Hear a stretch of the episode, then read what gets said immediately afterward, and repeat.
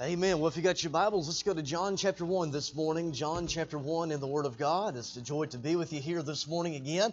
And again, my name's Taylor. Glad to be here with my wife Jessica. And I so appreciate you allowing us to come and to be with you today. And we have followed your ministry from afar for some time now, so it's good to see it uh, in person. And I know that in recent years you've had some setbacks with your facilities, uh, but the, uh, just a quick tour this morning around the buildings and to meet you and a sense of spirit of the place. Uh, you're on the up and up and going forward once again for the Lord, so we rejoice with you. And if you'd like to stand, you can go ahead. I'm just going to keep on talking anyway, so you can feel free to stand for a little while. It's okay. And I appreciate you allowing us to be uh, with you here today. And uh, I am originally, I'm at home today. I'm originally from, uh, I was born and raised in Texas. Is this microphone on? I thought I'd get a few more amens than that. I said I was born and raised in Texas. Amen. Thank you very much. And now we make our home in Arkansas, and we've been there for the past five years, our fifth year in evangelism. So we travel uh, coast to coast, living out of our car like homeless people. It's wonderful, uh, going from church to church. And so we've been in the Houston area all week long with Brother Casimir, uh, just exposing uh, pastors and churches to the ministry. And you won't hear about that on the news, on Fox or CNN, but God is at work all over this world, isn't He? And uh, not just around the world in Haiti, but right here in Houston. I know you got some exciting plans coming up uh, with Brother David. We're excited for that, and we're cheering for you. And uh, I'm looking forward to be back in January, February, and I'll be glad to help him canvass some uh, neighborhoods in that area as well. And so we're just excited for you, excited uh, to be here. I appreciate Brother Cripps and his family and the wonderful ministry here.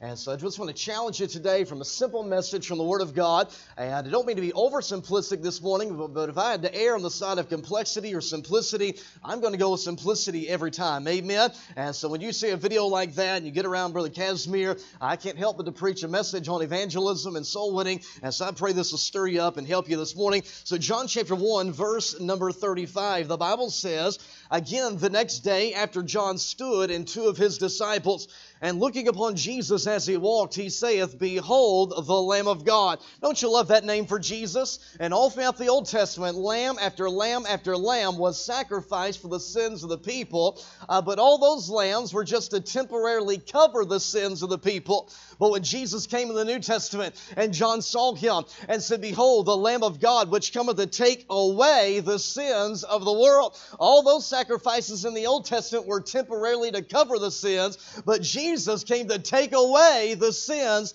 of the world. That was a permanent, one and done, once for all work on the cross of Calvary. And when you trust Christ as your Savior, the verdict, as we just heard, is not guilty. Amen. And he goes on to say in verse 37 And the two disciples heard him speak, and they followed Jesus.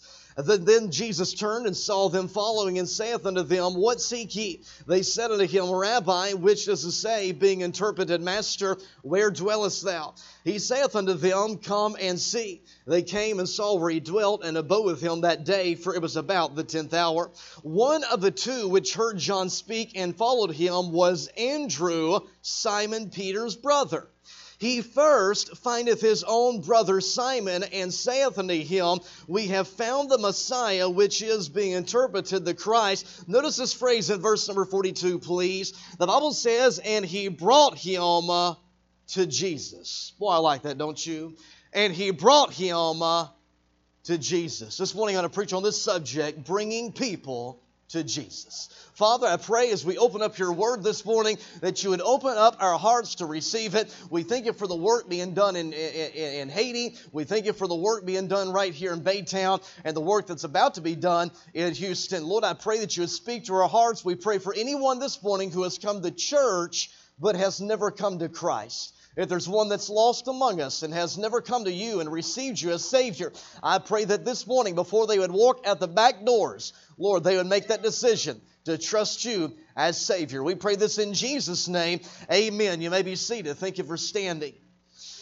The Bible never commands lost people to go to church the Bible commands the church to go to lost people. And if there is ever an example of that found in Scripture, it's found here in the life of this little known disciple by the name of Andrew. In fact, every time you find Andrew appearing on the stage of Scripture, he's always, always, always bringing somebody to Jesus. In fact, the first time we find him in Scripture is right here in John chapter 1. And he's bringing his own brother, his flesh and blood, uh, to the Lord Jesus Christ. The second time you find him in Scripture, Scripture is in the story of the feeding of the 5,000. In fact, that story is told in all four of the Gospels Matthew, Mark, Luke, and John. But it's the Gospel of John, the only Gospel that tells us which disciple it was that went out and found the lad with the lunch and brought him back to the Lord. Would anybody like to go out on a limb this morning and take a wild guess at which disciple it was? Uh, once again, it was Andrew bringing somebody to Jesus. The last time you find him in Scripture in a prominent place, he is pointing a group of Greeks to Jesus. He's always bringing somebody to Jesus. How many would say, if we're going to be, if, if we too are going to bring folks to Christ and win souls to Jesus, uh, then we would do well to spend a few moments studying the life of Andrew this morning. Would you agree with that? As I said, the Bible gives very few details about Andrew. It tells us what he did. It gives a few details about what kind of man he was. The Bible speaks of his family. He was the brother of Peter. Uh, their father was Jonah or Jonas. Their original home was in Bethesda, uh, uh, but but nothing is ever said about P- about Andrew uh, being married. Now we know uh, that uh, Peter was married because the Bible says that Peter had a mother-in-law, and nobody in their right mind would have a mother-in-law if they were not married. Amen. And so we know that old boy is married, but nothing's ever said about Andrew being married. He lived with Peter throughout Scripture most of the time. The Bible speaks of his fishing. Uh, he was a fisherman by trade and living in Bethsaida and Capernaum, both on the northern shore of the Sea of Galilee, uh, would have made it convenient for that type of uh, business. Andrew was in, in, the fishing business with Peter and John and James and Zebedee. And so the fishing in, in the Bible took place at nighttime. So every evening the alarm clock would go off. Uh, they would put on their fishing gear. They would grab their nets, and all night long they would cast the nets over the side of the boat and draw the fish into the boats. That sounds to me like he was a blue collar worker. Would you agree with that? Just a blue collar man, hardworking man. The Bible also speaks of his following. Andrew became a follower of John the Baptist, but after John introduced him to Jesus, he became a follower of Jesus Christ. So the fact that early on in his life he was following John the Baptist tells me that he had a spiritual interest and a heart for the things of God. So if I had to stand back this morning and put a kind of what kind of man he was in a nutshell statement, I would say it this way. Andrew was a blue collar man who loved his family and who had a heart for God. Would you agree with me with that uh, this morning? You think it's a pretty good summary of what kind of man he was? He was a blue collar man who loved his family and had a heart for God. You know what that sounds like to me? That sounds like about 95% of the people I'm preaching to this morning. It sounds about like 95% of the people I preached to last week. That sounds like 95% of the people I'll preach to next week. It sounds like you. It sounds like me. It sounds like just the average man sitting in the church pew across America. In other words, it sounds like he was just an ordinary man that, listen to me, did something extraordinary for God. Would you agree with that? Can I say this morning, that, that encourages my heart. Can I say this morning, God uses ordinary people. God uses common people. God uses regular people. God uses average people like you and like me. You may be here this morning and say, Well, preacher, I, I, in high school, I was voted the most likely to succeed. I went off to college. I became the president of my graduating class. Uh, today, I'm the CEO of my company. At one time, I was voted uh, Miss Texas right here uh, in the Lone Star State. Can I say that uh, this to that group of people that are represented here tonight, uh, this morning? Uh, God can use you too. He's just going to have to work a little bit harder. You say, why is that? Because God specializes in using ordinary people, average people, humble people, people like you, people like me, people like Andrew, in the Word of God. The greatest thing that Andrew did in the Word of God was bringing his own brother to Jesus Christ. In fact, A.T. Pierson said the great distinction of Andrew was precisely this that he brought Simon uh, to Christ. When you begin to study Andrew versus Peter in Scripture, you'll find that Andrew is always in the shadows and Peter is always in the spotlight. In fact, 16 times you'll find the name Andrew throughout Scripture, and 13 of the 16 times times it's written out like this Andrew, comma, Simon Peter's brother. Andrew, comma, Simon Peter's brother. Andrew's always in the shadow and Peter's always in the spotlight. But one man put it this way He said in Scripture, uh, Peter is everything and Andrew is nothing. But would there have been a Peter but for an Andrew? In other words, Andrew never walked on the water. Andrew never preached on the day of Pentecost and saw 3,000 born again. Andrew never went on to write any books of the Bible. He never became one of the early leaders of the church, the great apostles of Scripture. But excuse me this morning, Andrew did bring a man to Jesus who did walk on the water, who did preach on the day of Pentecost, who did write books of the Bible, who was one of the great apostles of Scripture. Here's what I'm saying this morning the greatest accomplishment of your life may not be something you do for Jesus, it may be somebody you bring to Jesus. In other words, we can't all be a Peter, but we can all be an Andrew. How many knows the name of D.L. Moody? Would you raise your hand, D.L. Moody? If you know the name Edward Kimball, would you raise your hand? Two people in this whole room. You say, I know D.L. Moody. That was a great evangelist who shook two continents for the cause of Christ. But who is Edward, who is Edward Kimball? Edward Kimball was just a simple, humble, faithful Sunday school teacher who one day went to a little shoe store in downtown Boston, and I've been there. It's a Staples store today. And he made a visit to a young man working behind the counter in that shoe store that day, and that young man was D.L. Moody. And as a result of that faithful visit and that faithful witnessing opportunity, D.L. Moody was won to Jesus Christ. We can all be a Peter. Uh, we can all be a, a, a D.L. Moody, but we can all be an Edward Kimball and we can all be an Andrew. I'll never forget pre- teaching a teen Sunday school class, and I won't say the state, it was somewhere in the South, and it was teen Sunday school. There's a number of teenagers there, and you see if there's a distraction somewhere in the service, I can kind of look the other way and dismiss it. Uh, but this, this one particular morning, uh, I just could not look away. There's a young lady, and it looked like out of the corner of my eye, she was sitting on the front row, and it just looked to me out of the corner of her eye, her, her foot was contorted up towards her head. I thought, what in the world? Finally, I could not stop looking, so I had to go over and I had to look. And sure enough, and listen to me, if I'm lying, I'm dying. And I was pretty heavy for a Sunday morning. My wife is here, she saw it as well. This young lady sitting in Teen Sunday School on the front row was chewing her own toenails. Now, listen to me, that's a distraction. You can preach a lot of things, that, that's a rough one. Now, listen, I've never seen anything like that. I hope I never see anything like that again. But listen to me, I have never, I have never, I have never met another teenager who brought as many other teenagers to church as that young lady did. I can call her name right now. You say, Brother Taylor, uh, let me say it this way.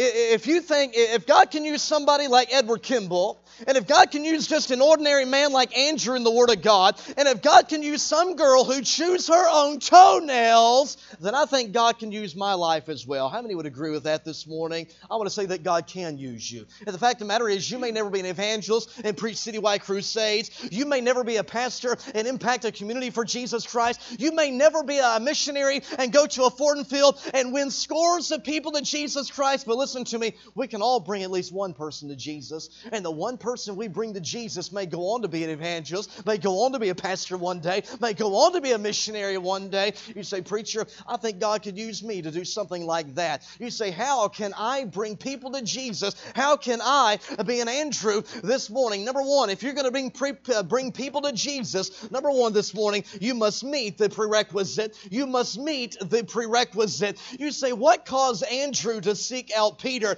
The answer in our text this morning is simply this Andrew had met the Lord, and that inspired Andrew to seek out Peter and to bring him to Christ. In other words, the only requirement for bringing people to Jesus is that you know Jesus for yourself. In fact, one man said, to get people as far as Peter, we must first of all have got as far as Andrew ourselves. Now, listen, I'm all for soul winning classes. I'm all for reading books on how to be a better witness.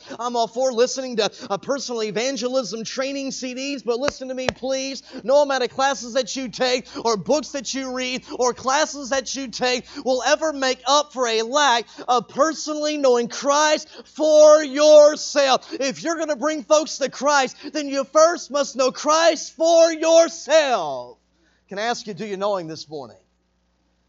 When I got to our church about five years ago in Arkansas, my pastor said, Would you teach a six week soul winning class? And just step by step, I teach how to win folks to Jesus Christ. And so we had about a 30 of our people sign up for that class. And so for six weeks, took them step by step on how to lead someone else to the Lord. At the end of that class, I said, If anybody would like to go out on a Sunday morning and just kind of cold turkey knock some doors and, and try to engage people in gospel conversations, I said, I'd love to take you uh, to go with me. One man, his name was Jesse, and Jesse was raised raised up in our town, and, and at one time he was a boxer. Then drugs got a hold of his life and, and really devastated him.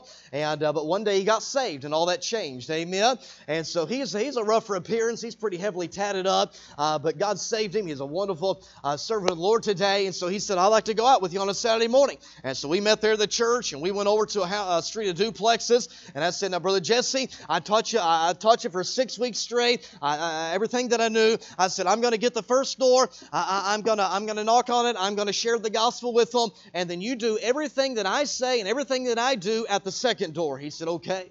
I knocked on the door. Uh, they answered. We talked for a little bit. I tried to share the gospel. Didn't get very far. Then we went to the next door. I said, okay, brother Jesse, this one's yours. You say and do everything that I said and do. He knocked on the door. They opened it up. Jesse began to speak. He didn't say one thing that I taught him to say in that six week class. Listen, you can't lead people to Jesus if you don't stick to the script. Just kidding. And so he began to uh, go door to door and tell people how sin had ruined his life, but one day he met Jesus and everything changed. Can I tell you something? Jesse was qualified to tell folks about Jesus, not because he had sat through some little six week class that I taught on Wednesday night. Jesse was qualified to tell people about Jesus because Jesse knew Jesus for himself. Listen, I'm for training, I'm for equipping, you know that. But the first step is that you know Christ for yourself. In other words, how are you going to tell people how to go to heaven if you don't know that you're going to heaven? How are you going to tell people how to be saved if you yourself don't know that you're saved? Friend, if you're here without Jesus Christ this morning and say, Well, I believe in Jesus, I'm not asking if you believe in Jesus.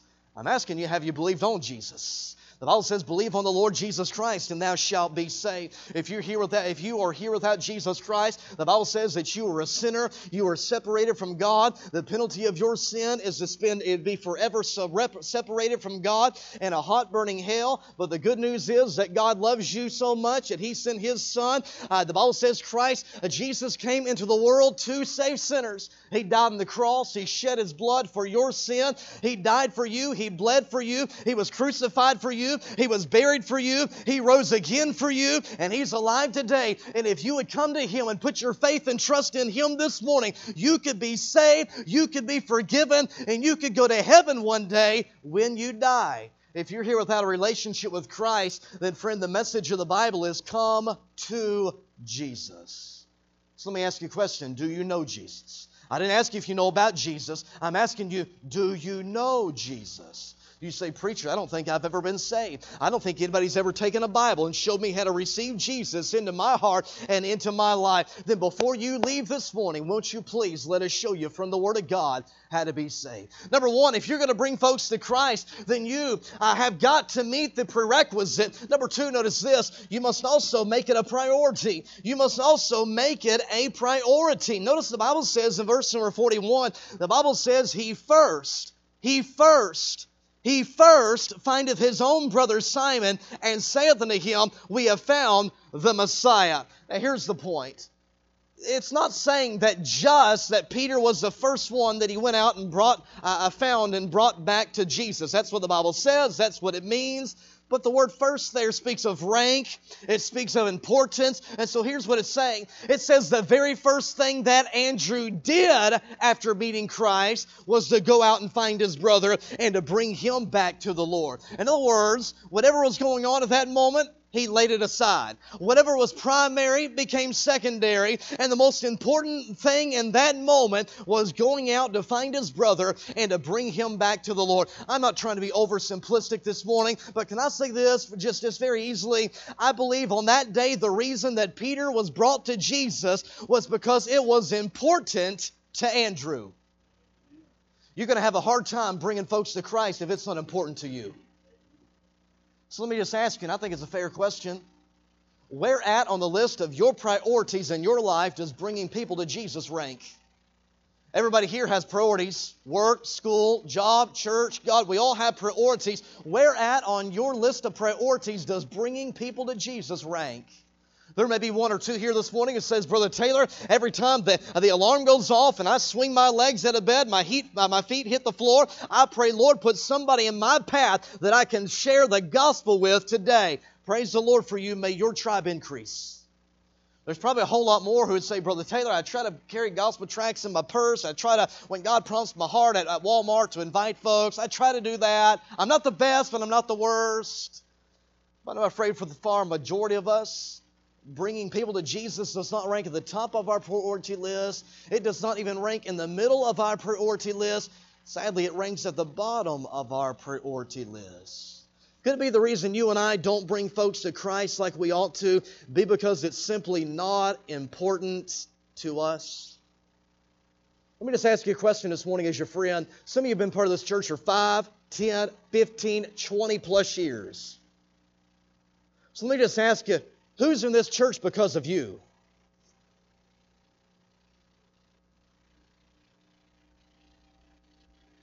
Everybody okay? I'm talking about how important is bringing people to Christ. For some of us, well, we need to ask the Lord, Lord, help me make it more of a priority again. Lord, help it to be the main thing. By the way, the mission missions is the mission of the church. Not just in Haiti. I'm talking right here in Baytown. When's the last time you had a visitor in church?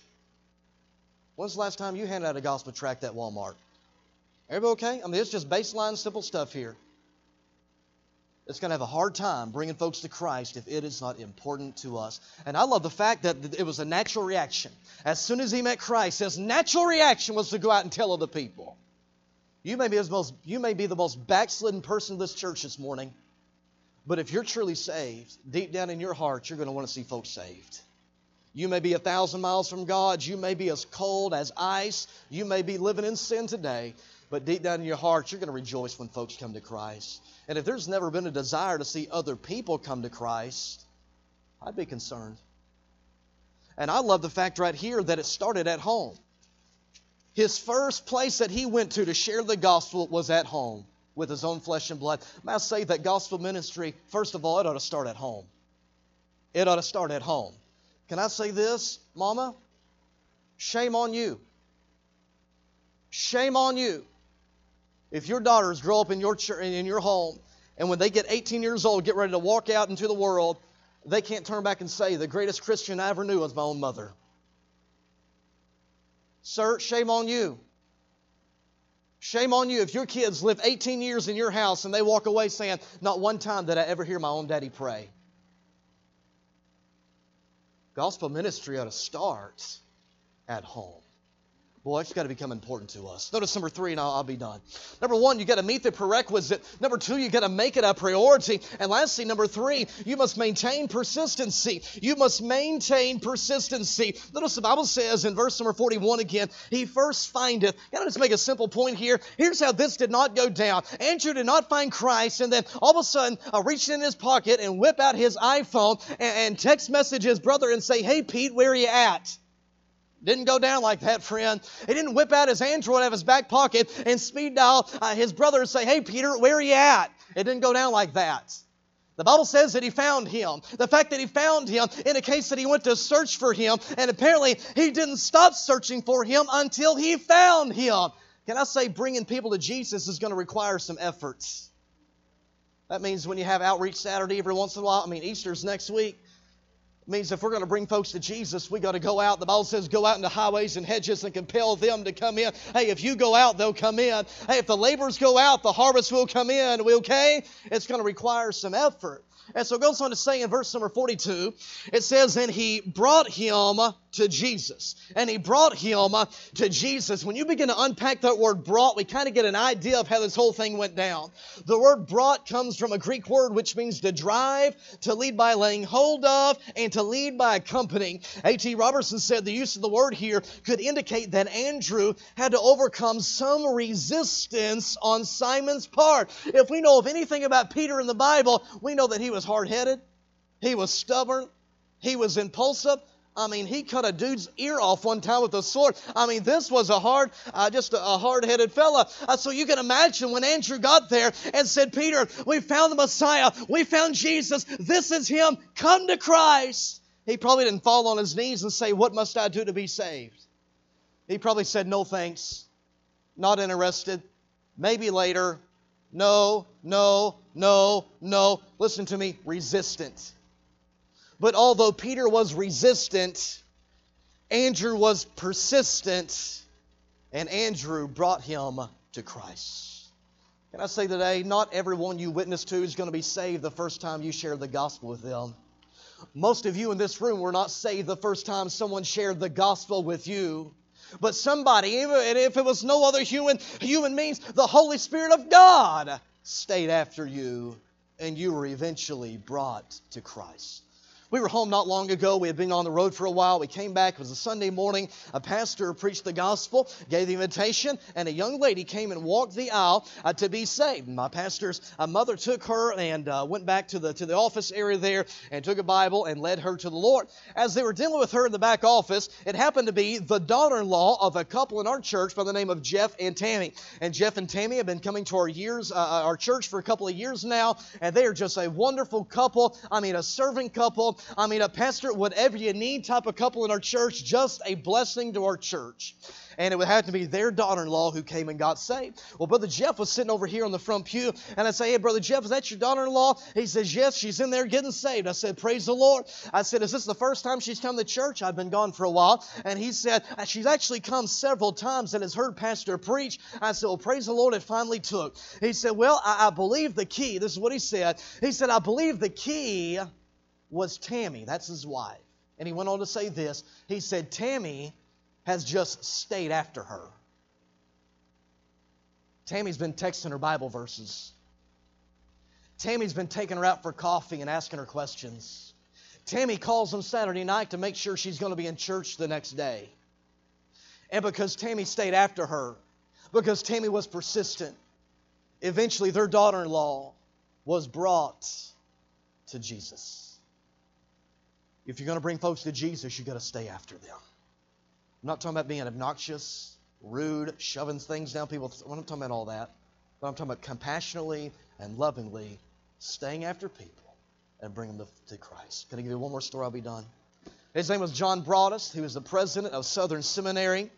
And in his hometown, there was a young man by the name of Sandy Jones. Sandy Jones was a mentally handicapped young man, but John Broadus led Sandy Jones to Jesus. Whenever John Broadus would go back home to his hometown, he'd always run into Sandy Jones, and Sandy Jones would always say the same thing. He would say, Howdy, John. Thank you, John. I'll never forget you, John. In telling that story, John Broadus would go on to say, he says, When I get to heaven, the voice that I most long to hear is that of my Savior saying, Welcome home, John. But he says a second voice that I most long to hear is that a Sandy Jones saying, Howdy, John. Thank you, John. I'll never forget you, John. Wouldn't it be wonderful to know that you, you had just a small part in bringing somebody else to Jesus? I want to say this morning you can. If you meet the prerequisites, if you make it a priority, and you maintain persistency, God will use you and me to bring other people to Jesus.